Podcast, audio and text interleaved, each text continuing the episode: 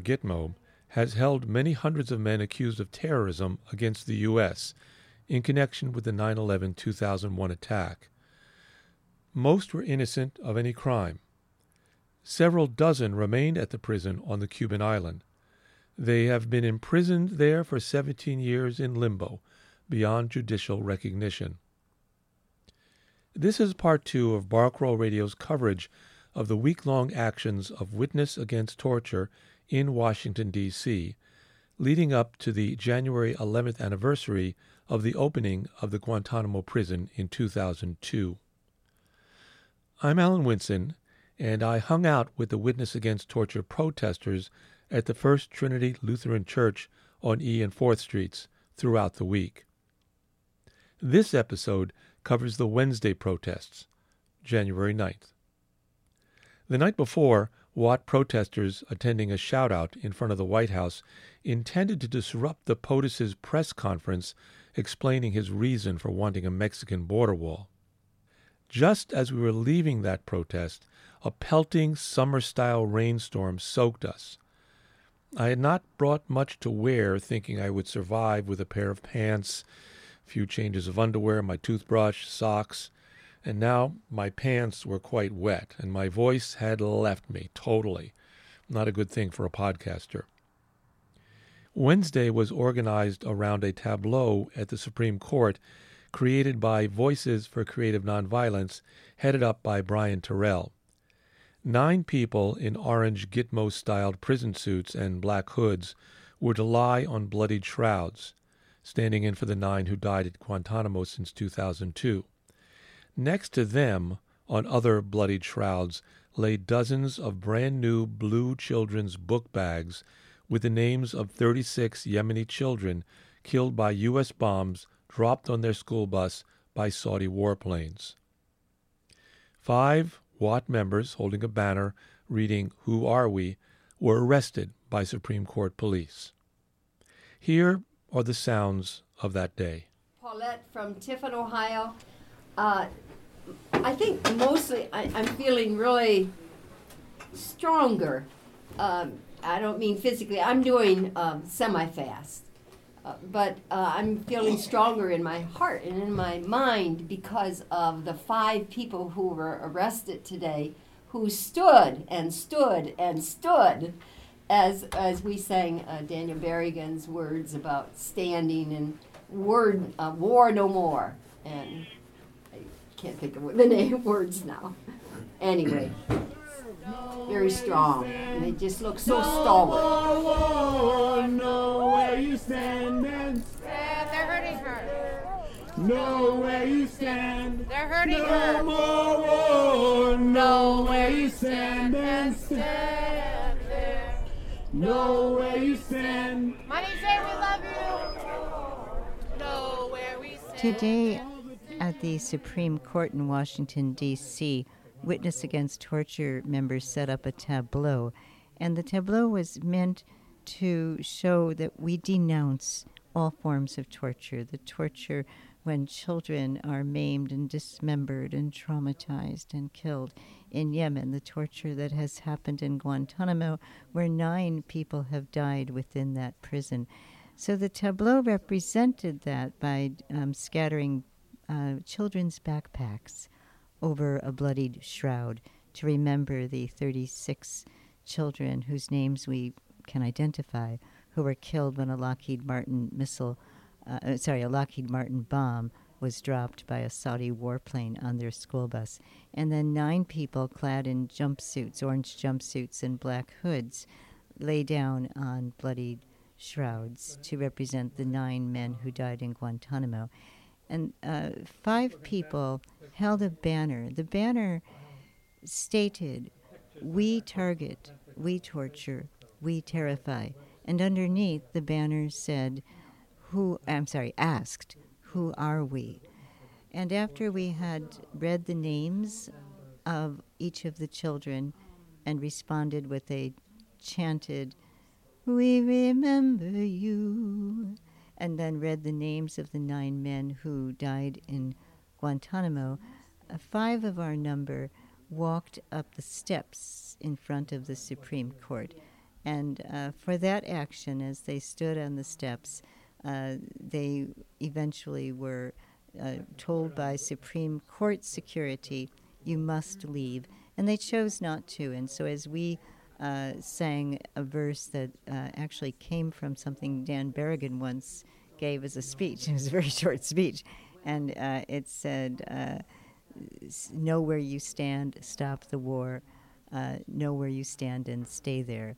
we sang that repeatedly. Our friends stood where they were and eventually the Supreme Court security handcuffed each of them. We retrieved our sign, and they were led away. So, good afternoon, everyone. Um, I'm going to be reading the names of the 40 school children that were killed in Yemen by a bomb made by the U.S. Abdullah Abdussalam Abdullah Taraf, 12 years old. We remember you. Muhammad Yahya Muhammad Al Azzi, eight years old. We remember you. Art Laffin, uh, who's been arrested at the Supreme Court many times and has been part of numerous actions there, did have about a five minute conversation with the sergeant of the security guards. And he said, You know, you don't have to arrest these people. Uh, look at those backpacks. They're here because those children were killed. Their bodies were dismembered by a Lockheed Martin uh, precision guided 500 pound bomb. In, in, Yemen? In Yemen, in Yemen, thank you. And the children were on their field trip. They were children on a school bus. Uh, their teachers had gotten off the bus that was parked to go and get picnic uh, supplies. There were high school students clustered, uh, dozens of them, on the patio of the Supreme Court, and they were watching. And you know, at first they were kind of like high school kids dancing and you know jiving. or, But when they saw people being led away in handcuffs, they started paying very close attention. And then there was another group across the street, and two of our friends went to talk with those youngsters. And our friend Helen said three of the young women, uh, young African American women, were in tears when the group left. And perhaps they were in tears about what? Uh, well, when they learned about the uh, children from Yemen who were killed, but also the nine prisoners who died in Guantanamo. I think that evoked um, a, a, a, perhaps a sense of empathy. I don't know, but it certainly evoked strong emotion. So, friends, we're walking by the uh, central cell block, central booking for all uh, uh, people who are taken into custody here in Washington. And uh, you can't see it, it's below ground. Some of us, many of us actually, have been in those uh, holding cells. And so we want to take a moment just to uh, remember the, the prisoners as we walk by. And we pray for the release and freedom for all who are held captive.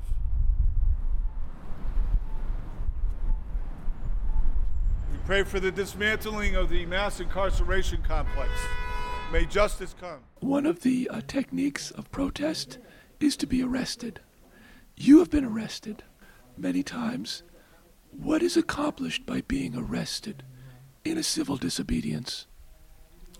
Well, some of us like to say that we're engaged in civil resistance. Some say holy obedience, you know, that you're the, the, the authority, I believe, of the arresting officers in uh, cases where I've um, protested the grievous, grievous, hideous consequences of U.S. war making and the greed involved.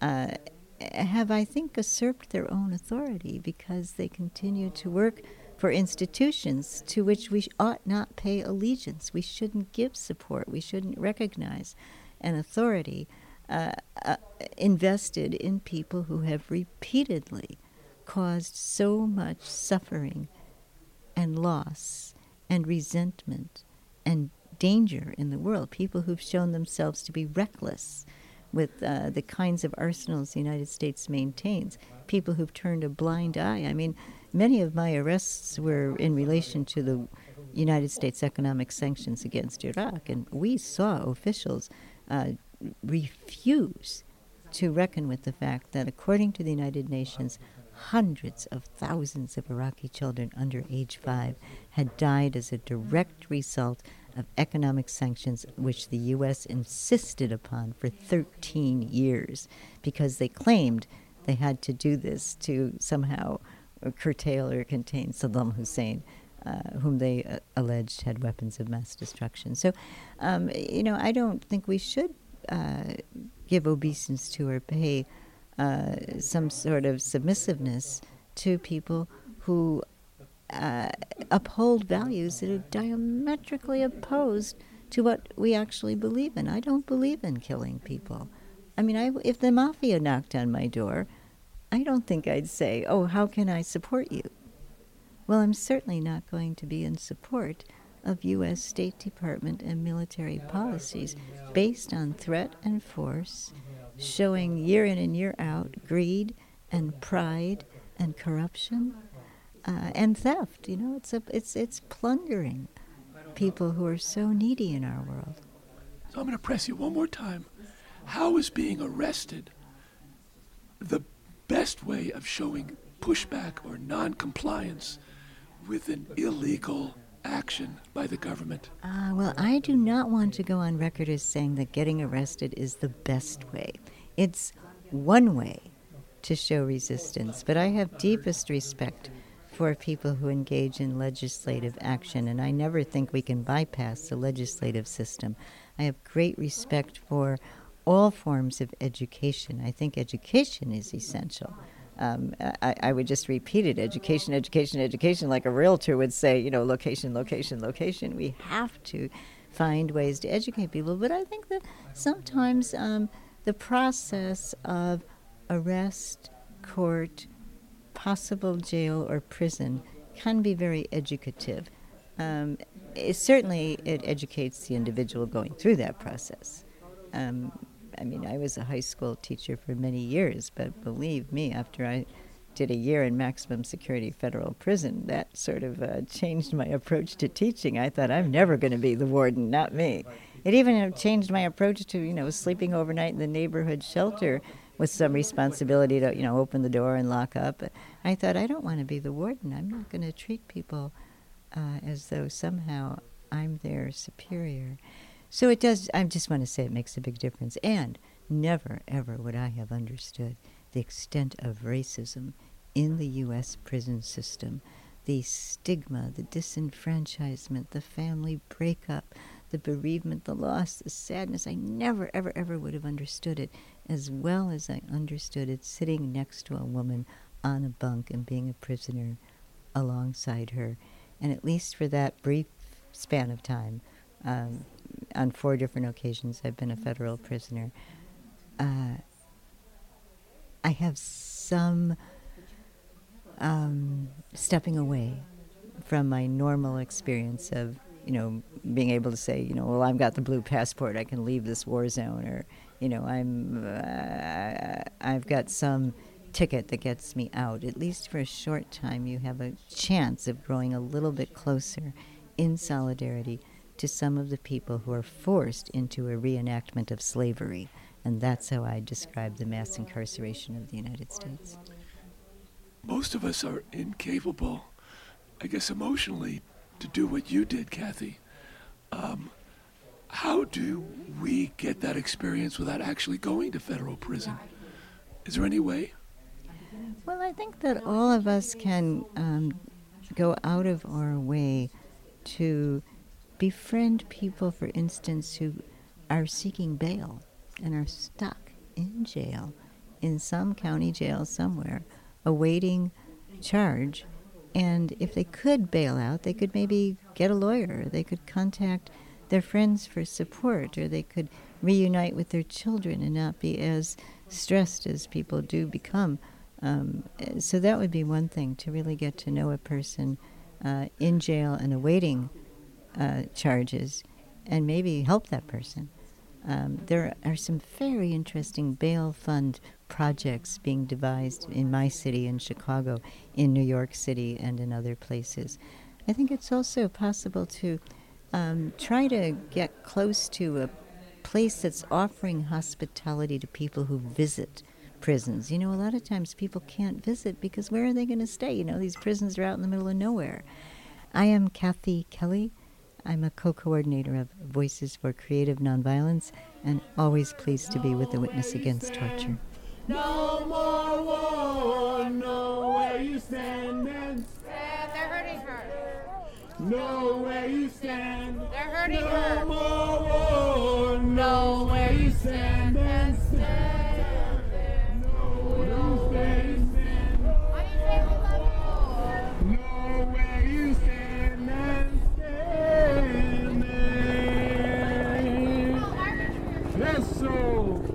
Oh, they'll be in the jail for a while, but if they have another charge, then they're taken to the central cell block. And a while means what?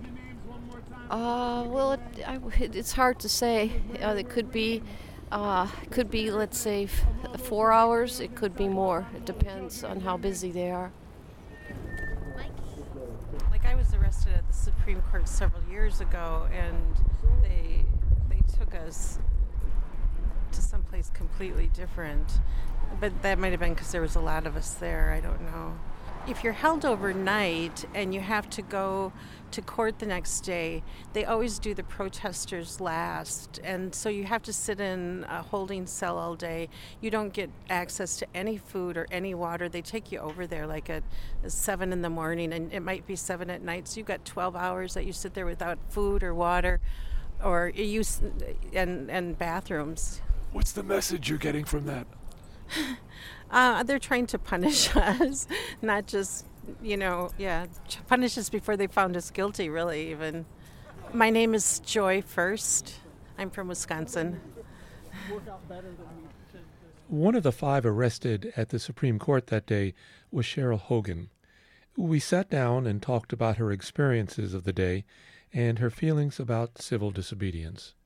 in general, I, I don't have a lot of uh, sense that joy is part of my life Mm-hmm. because I'm always focused on the sorrows.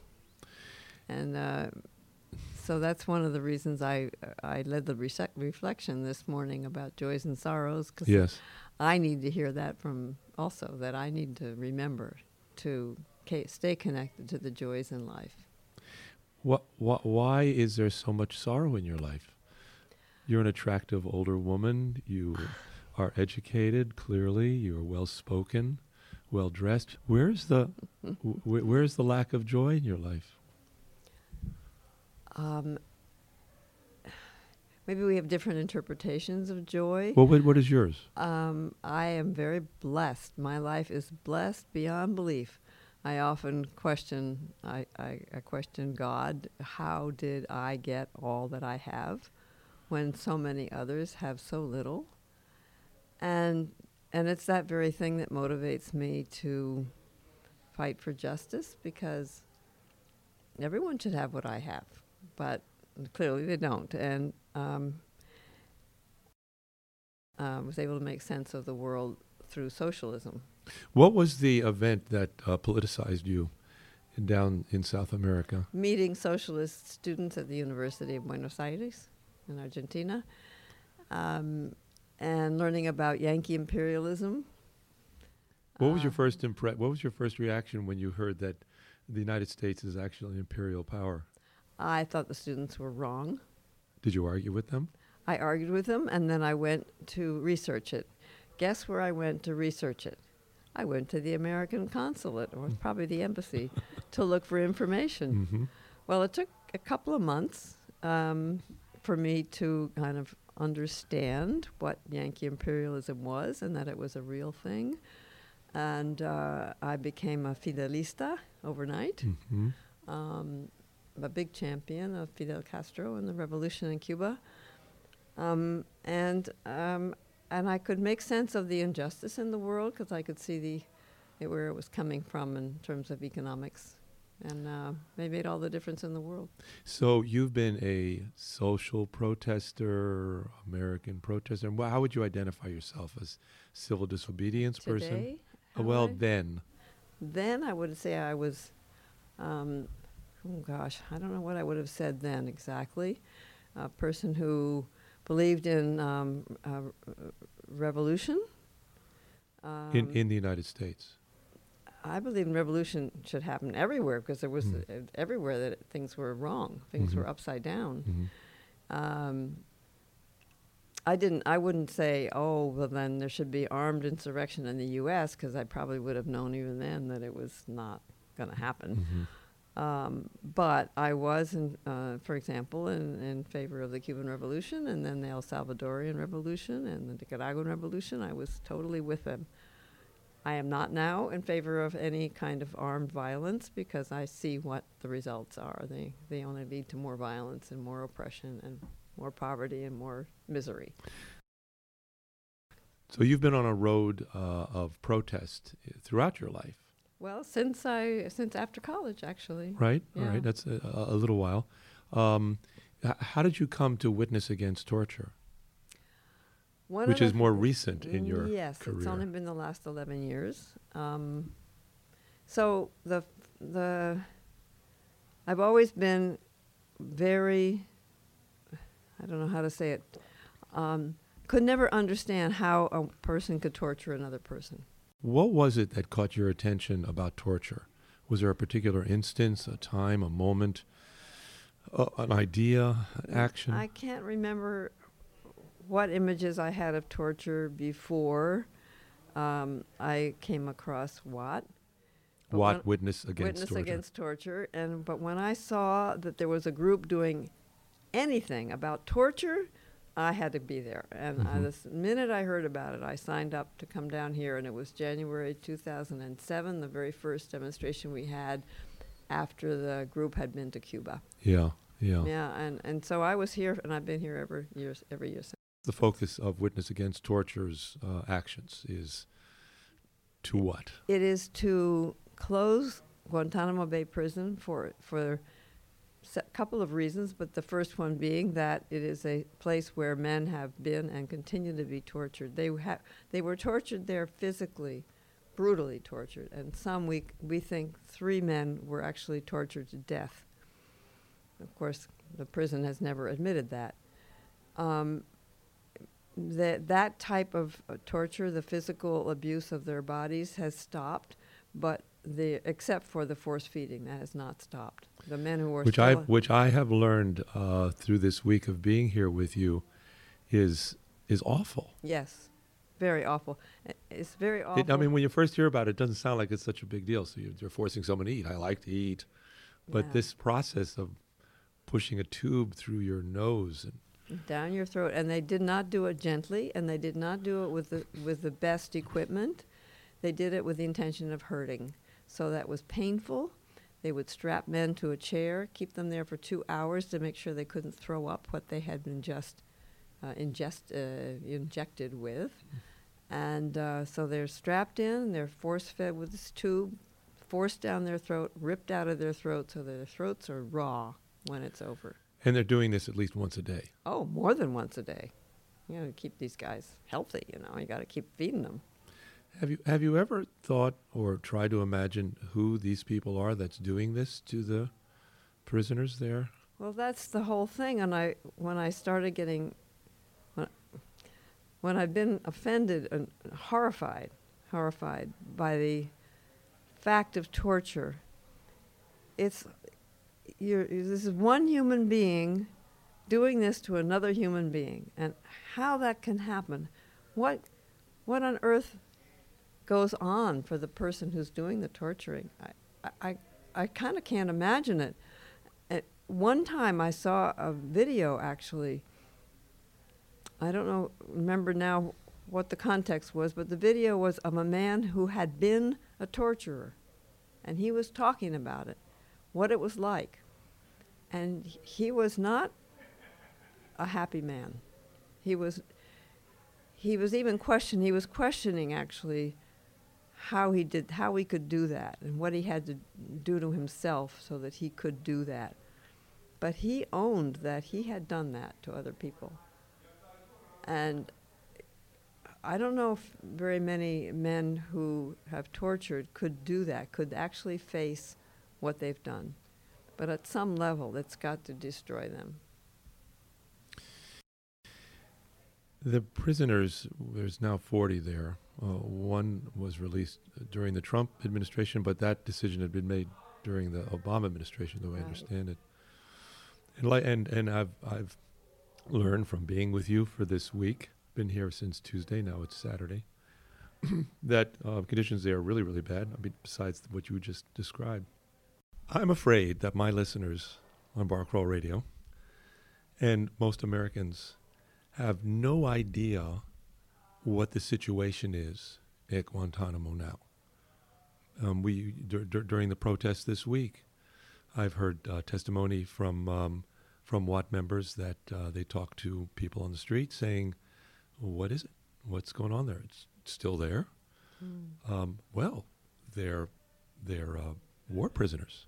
Mm. They're um, they, they have they we, we need to keep them there because they're dangerous. Mm. Um, I Except mean- they're not really war prisoners. Well, but that's the thing. issue. So who are they? Yeah, they're well, they were men that were picked off, uh, picked up in uh, in either Afghanistan or Pakistan, mostly, um, and sold for money to the American government, who had offered five thousand dollar rewards if you would turn in somebody who was a terrorist. And of course, um, there are people who are very poor, um, or people who had mm, uh, vendettas against uh, their neighbor or somebody that they knew, and they would just turn them in. And they were re- the Americans received those people that were turned in in that way, without looking for any further evidence. They just took them, and from then on, they were um, prisoners of the of the of the U.S. But they were never really war prisoners. If had they been war prisoners, they would have been uh, subject subject to the Geneva Conventions, and and there might have been some protections for them. But we didn't admit, the U.S. didn't admit that they were war prisoners. Um, the U.S. just said they were enemy, so they labeled them enemy combatants. They created a new name, literally. Um, not, none of them were taken off the battlefield or or taken out, out of a bunker where they had guns aimed at soldier, uh, you know, at American troops or anything like that. So Or, or, or were connected to the 9/11 bombers. uh, they were trying. The U.S. was trying to connect them. That's what they were looking for, but uh, they've evidently got no firm evidence that any of them were. Okay, but Cheryl, I'm I'm listening to this and I'm saying that's impossible. They didn't do anything. But now they've been there, you told me, for 17 years, some of them. Mhm. Some are, are, are in their 50s, 60s. There's a guy in 70, you told me. Well, How I does that, but someone well, someone did. did. Someone Yeah, did, right. someone in the group. H- how is how is that possible? That's ludicrous. That couldn't be true. Hmm. We're the United States. We're fair. We're demo- democracy. Give us your poor. How could that be true? I mean, do, do you hear that kind of um, you know rhetoric from from most people? I would think, or many people. Honestly, in our hearts, don't we all wish that that we, that it couldn't be true? I mean, don't we? Don't aren't we even still today when we hear something that happened like the U.S. bombing the children in Yemen, a, school How bus could that of be true? children, forty children dead on the spot, with the U.S. bomb, and it's a school bus, and we have these very sophisticated drones that know what they're hitting. You say, how could that be true? The U.S. doesn't do that. No. We're still horrified when thing- we hear things like that. And sometimes it takes a lot to, to actually come around to saying, to owning that that's what our government does do. And over and over again it does that. And it, it's, it's very distressing. This is why I have trouble connecting with joy. Mhm. Because frankly, it brings me to tears every time I get close to thinking about what we do to other people. And and Watt and you as a member of Watt for some years have been trying to do something about that Hmm. through protest. Yes. Let's talk about the protest f- of 2019. You are a, a protester to stop this this truth of Mm. Guantanamo. Mhm. Um, can you talk about what you did in, in a sense, sacrificing your body um, by being arrested this week? Well, you you know the outside facts. We Mhm. we we all went to the Supreme Court because it's a symbol of U.S. power and government, um, which we hold responsible, and we had our demonstration there, which basically was saying we do these things. We said we torture, we terrorize, uh, we kill, So, who are we as a nation? And that's what we would like people to, to really think about. Who are we? And are we who we want to be? So, in order to, bring attention of more people to this issue, we demonstrate every year, and this year we, um, uh, and every year we risk arrest in some way. Uh, again, the risk is again to bring more attention to the issue, um, and we so we some of us, five of us, uh, just stepped onto the steps of the Supreme Court, which we knew would get us arrested because we knew that that was something that the authorities don't tolerate. Uh, again, um, this seems totally ludicrous. I'm looking like, how, how could that be? You stepped up about eight steps onto a huge plaza. Hmm. That that that, and then there's another maybe 20 steps that go 25 steps that go up into the building, Mm.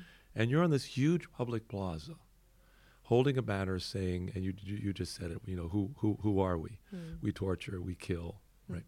Um, and there were a dozen, you know, Supreme Court police out there, just watching bullhorns, uh, with you and three others or four, Four others, others. four others, holding a banner as as you described, Mhm. out towards the street, doing nothing else, Mm. singing. I think there was a, there was a song being Yeah, we were sung, singing too, uh, led right. by Lou. Mm-hmm. Um, I think there's a lot we can say about Lou, but a lot we can say about everyone.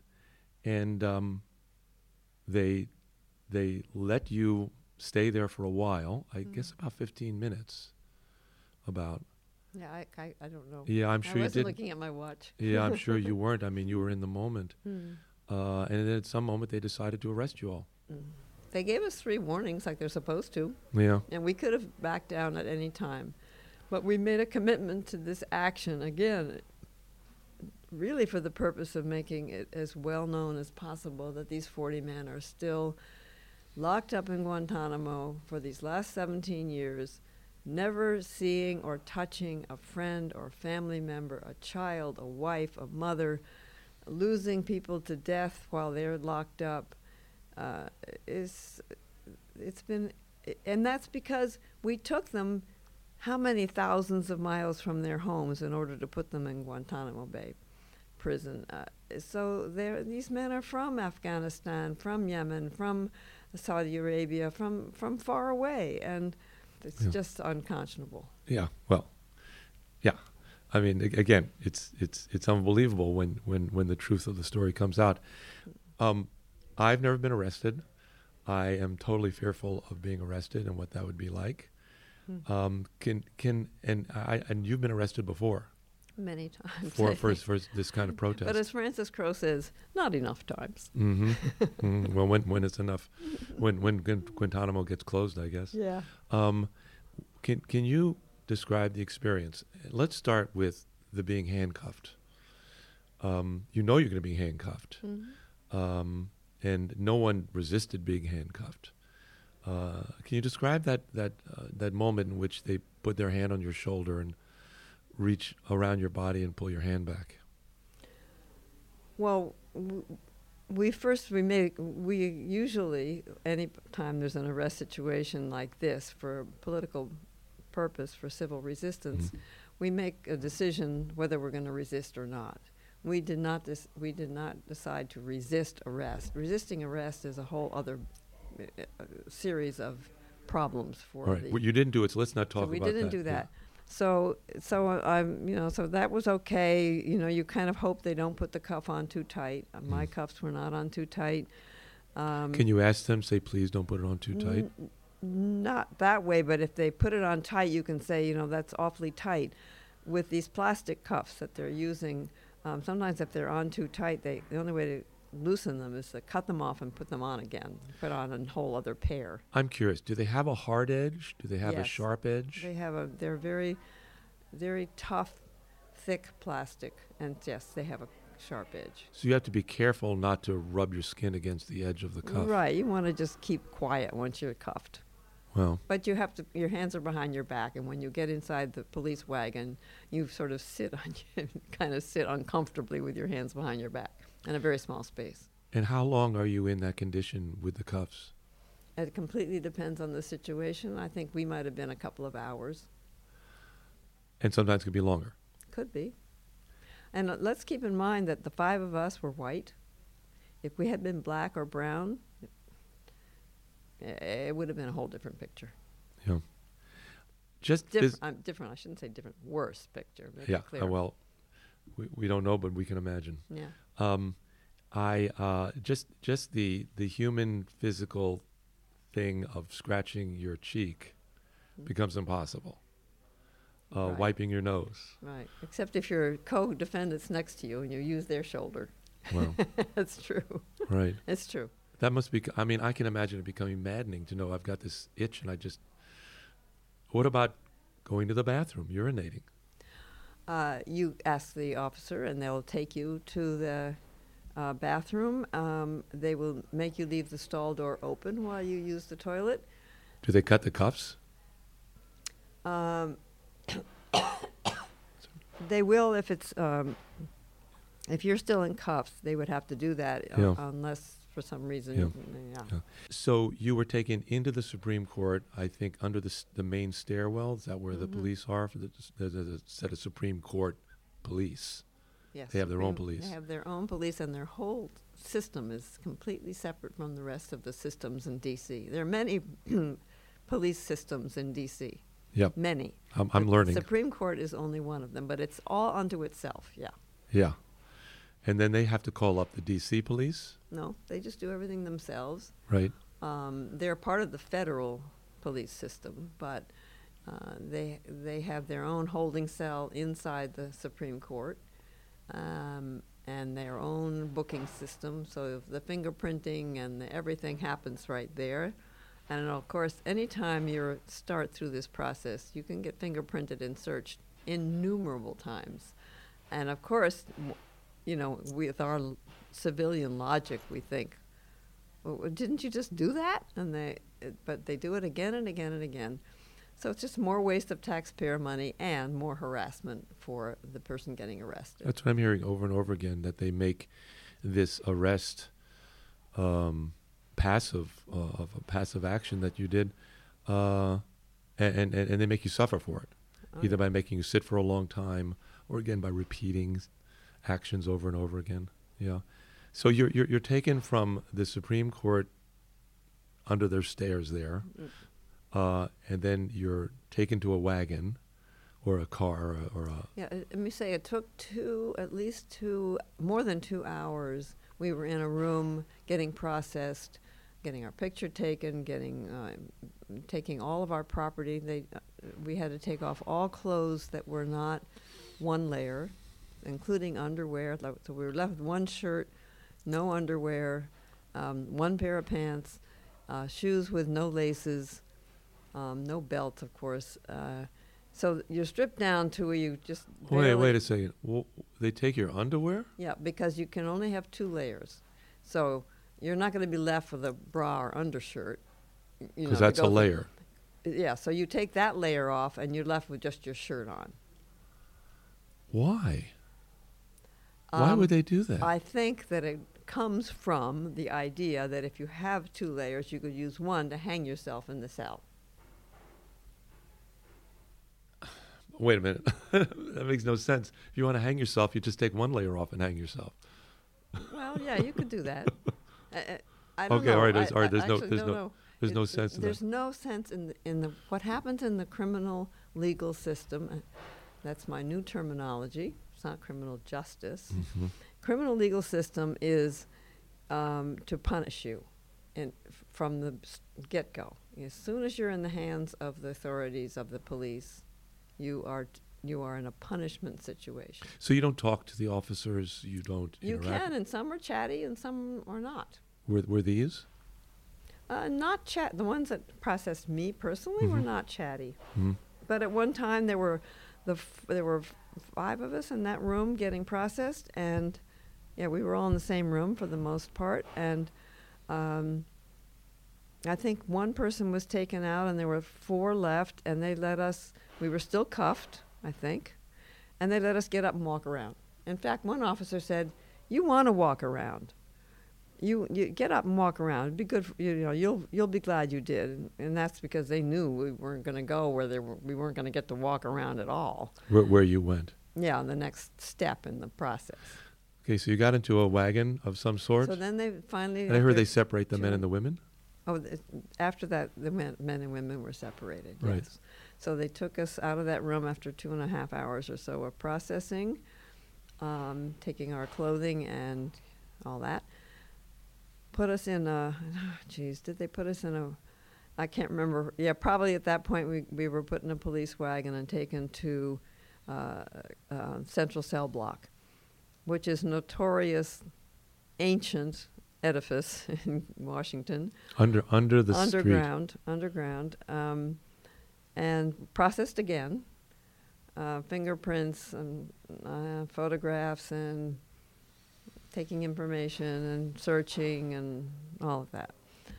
And then um, from there, and it was about 6:30 by then. I think we got arrested around one, and at 6:30 we were taken into a cell. It was a long row of cells, and we were taken, and it was completely empty. We were so we were ushered to the very last se- set of cells in the in that. There were four of us, four women. Uh, we How long a walk is that? To, Oh, not very long. Maybe. I'm not so good at this. Maybe 30 yards, or Okay. no more than maybe 50 yards long. Not terribly long. city maybe maybe there were, no, not that far. I was just thinking maybe there were 10 cells on each side. Mhm. So we were put in the far cell, and there were no other people there. But that changed during the night, because anyone who's arrested during the uh, night uh, in D.C. Um, is taken to this place. What what what is it? What does it look like? Is it dark? Is it bright? Is it It's not Echoey? neither. There's um, there's lights on all the time in each cell, and over and in the corridor. Um, there are two bunk beds, and they're made of a metal sheet. Uh, metal I don't sheets. I can't figure out the right word. Slab would be if it was concrete. It's Mhm. not concrete. It's metal. metal sheet? Sounds And right. very hard to be comfortable on. Almost impossible. No no mattress. Oh, no mattress, no mattress. There's there's these two bunks, uh, one lower, one upper, with a toilet and sink. And the only way to get to the upper bunk is to step on the toilet or the sink in order to get up there. There's no ladder or anything.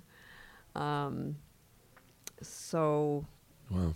Uh, and there's th- there's. And how many of you are in? Uh, There's two in each. There were each two cell. bunks in each cell, where we were. and that's the only place to sit is on the bunk. Oh yeah. Right. There's very little floor space. And there's a toilet and And there's, there's a, a, sink. toilet and a sink, which are one unit, as in all prison systems. Right. And what what are you hearing? Uh, is it an echoey kind of thing? Well, sounds it was a very quiet at first, and then they turned on a sort of central fan, kind of Mhm. s- to circulate the air, which is probably a good thing. Or you'd probably suffocate in there. I don't know. Um, and, but then in the middle of the night, when they started bringing in the women that they had arrested during the night, and some of them were very, very loud, protesting that they were there or asking for things or talking back and forth to each other. Sometimes they knew each other, sometimes they didn't. Um, so it was pretty loud by the time they filled up with, with women. And, and Um, all the cells that you had passed as you came in were then filled probably up over filled up. Yeah, probably they were. Although there were only like I think twelve or fourteen women. And I heard you talking before in the circle that these were women of color. Oh, all of them were black women from the uh, from the area from D.C. Of all ages.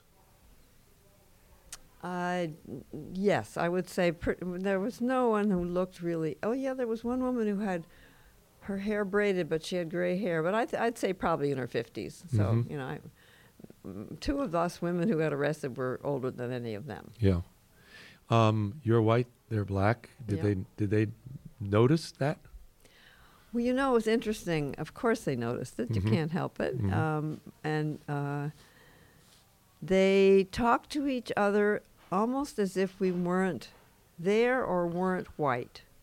I was really interested how, or, or I was learning. I felt like I was a window into their world because they they were not um, censoring what they were saying. It didn't seem so anyway. Um, and like I said, after a while, you kind of forgot you were anybody had been arrested for anything. We were just a bunch of women in the jail Because you were focusing on what they were talking because about. Because we were just people, and Yeah. they were talking about their lives or something, or they were horsing around, you know, just Mhm. like fooling around, or they were um, sharing what had happened to them, or uh, Did it seem like they'd been there before? uh, it, it was clear that a couple had been there before and others had not. But they knew what the system was like Yeah. and they somewhat knew what to expect. Well, so you're going through a lot of different feelings too. I Mm. mean, I imagine the feeling of standing on the Supreme Court steps and then being arrested and moving through the process Mm. and then getting into the evening and having others there. There must be a whole lot of different feelings that, that come across you as you're experiencing this. You got it, a whole lot.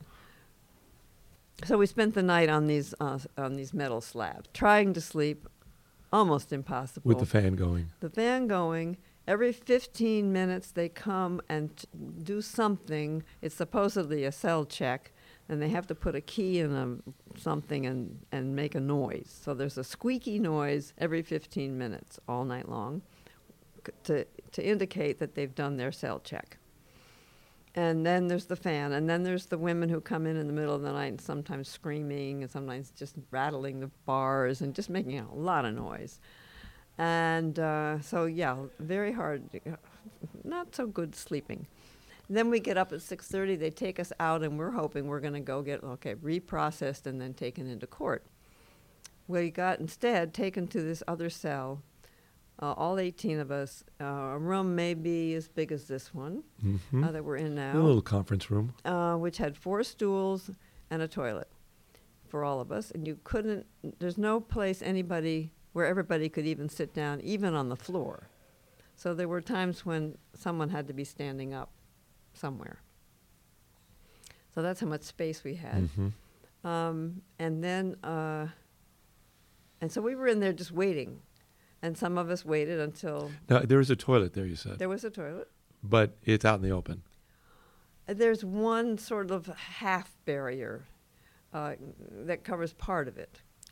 So, when you're when you're doing your your when thing, you need to use it, just everybody's just nice to you and doesn't watch Doesn't you. watch. but they could.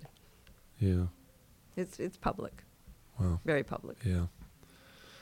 Yeah. I mean, that in itself sounds just horrendous. But go on. I'm, yeah. Well, it's not fun, but there we are. We're all in it together. We're Yeah. all women, and uh, you know you got to go to the bathroom, so you go. That's Yep. all there is to Yep. it. Yep. Yep. Things get real. And there's water. The only water that they could offer us was from the this cell, this toilet uh, sink structure that's in every cell uh, has a water fountain kind of part to it, and that's the water that was available. No, no other water was available. you never felt unsafe being there Unsafe from what? from the other prisoners with you. Oh my goodness, no. Yeah. Oh no, they were Yeah. more like friends. Sisters. yeah. Wow. They really. It became that way. Yeah. Because the movies they show, you know, you know the the white guy going in there, and all the black, you know, thugs are in the prison there, and they're in danger, you know, because. You know, there could be some sorting that the prison authorities do Hmm. um, uh, at the beginning, but you know, we've all been searched and researched and Mhm. turned inside out by the time we get there. There's hardly any way we could hurt each other. you just gave a new meaning to the word researched. so what happened then? You're in this cell with 17, 18 other women, and uh, and you're there for how long? all day, Yeah. all day, and there's no clocks, and there's no one answering any questions. And they didn't start taking anybody out of that room, which we were put into uh, probably around seven or seven thirty in the morning, um, until about I don't know twelve or one. They began to take people out, and they took So you, for hour after hour after hour, you're just sitting there doing nothing well, except talking to uh, each other. Talking to each other. That's what we did. Um, right, hour after hour, and the, uh, tell me that the time went so slowly. I couldn't believe it. During the night as well, the time went just creeping by.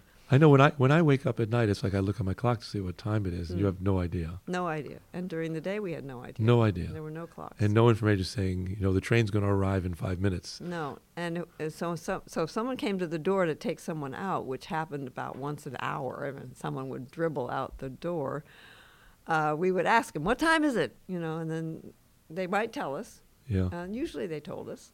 They didn't hold that back. They didn't have to, but they did. Yeah. So, what what time did they come for you? Uh, about six? No, about five thirty. I, I remember when you came back to the hostel. Yeah. It Right. was It was already dark. in the evening. Right. Yeah. What is the feeling when you you know you hear your name called out and you've been sitting there so long? Frankly, it seemed like it was never going to happen. I was starting to pray. I was saying, okay, God, I need you now because I'm losing it. I'm really losing my patience. I'm losing my faith and trust and everything. Um, but I was hoping that uh, I could, you know, I'd get some little nourishment from from a prayer. And I thought to myself, first of all, this is not as bad as what the men in Guantanamo went through. I was just going to ask you. This I is this thought is one about that day. during the day a lot, because those men were taken from their lives without knowing why. They were taken to horrible places to begin with, where they were locked up. Then they were put in airplanes and strapped down. And I'm not sure if they were, if anybody put diapers on them or anything, but they were strapped into these planes with smelly hoods over their heads and chained and stuck in those planes for how many thousands of miles of travel. Didn't know why, they didn't know where, and they end up in Guantanamo. So I think all of that, what I'm going through, is nothing compared to that.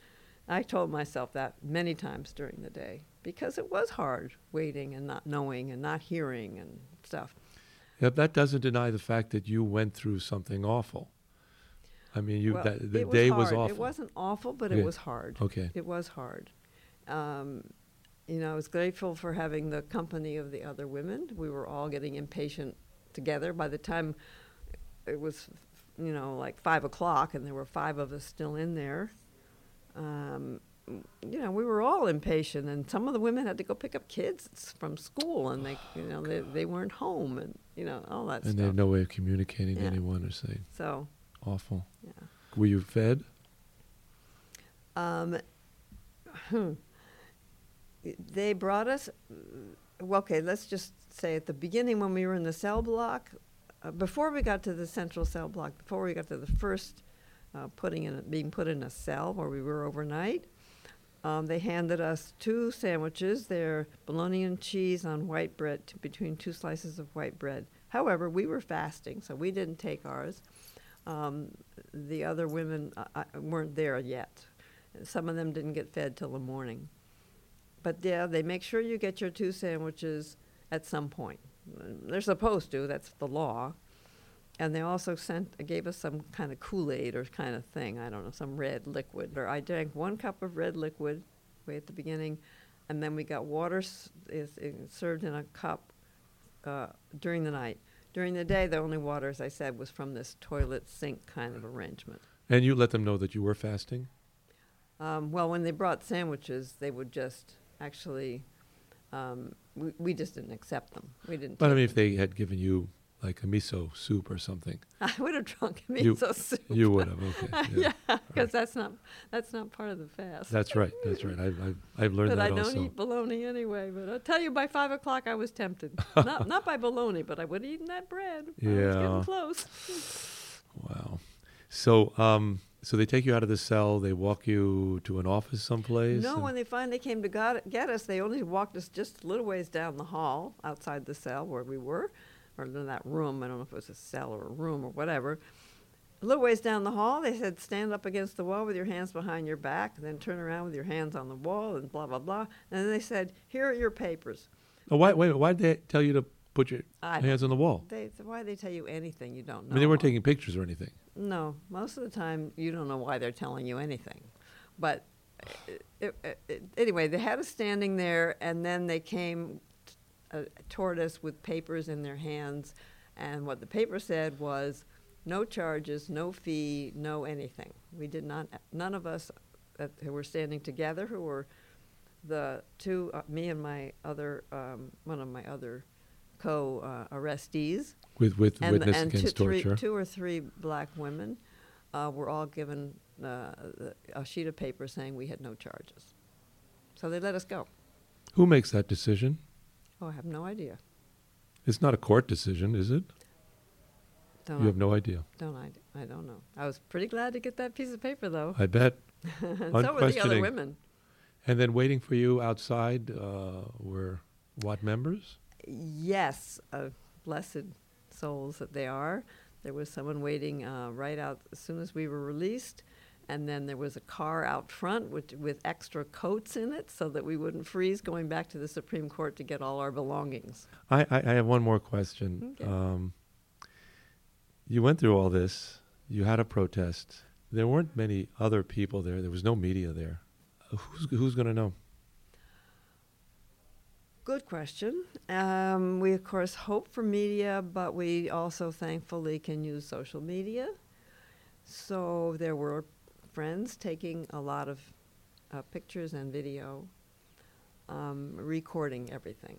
And that we can do with that whatever we want. So uh, that, that will get out. Um, I did hear that Democracy Now! did a little piece on what we did and showed some picture. Mm-hmm. Uh, Cheryl, it's wonderful uh, talking with you. Is there anything else you'd like to say? There's pl- probably a lot that I'd like to say. Um, keep keep Guantanamo in your consciousness because it is easy to forget when there's so much else happening in our lives these days. I mean, we're threatened with practically the dissolution of the very land we stand on. You know, from from global uh, global climate change. Um, we're threatened by an um, un- unhinged uh, president. Uh, we're threatened by, um, you know, precarious financial situations. We're, there's just so much to worry about. Uh, it's hard to remember these 40 men.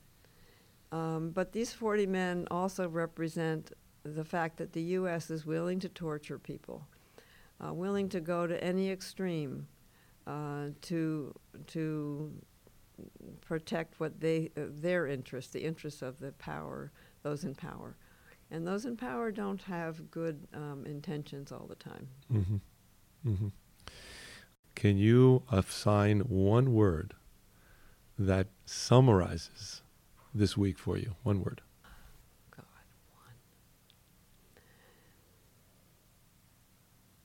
What what words are going through your head? I, community, love, collective action, resistance, and um, compassion. I'll go with compassion. Okay. Compassion. I am Cheryl Hogan from Western Massachusetts. And a staunch member of Witness Against, Against Torture. Thank you, Cheryl. Thank you. Ladies and Gentlemen, this is not an authorized demonstration area. If you continue to demonstrate, you're subject to arrest. This is not an authorized demonstration. We will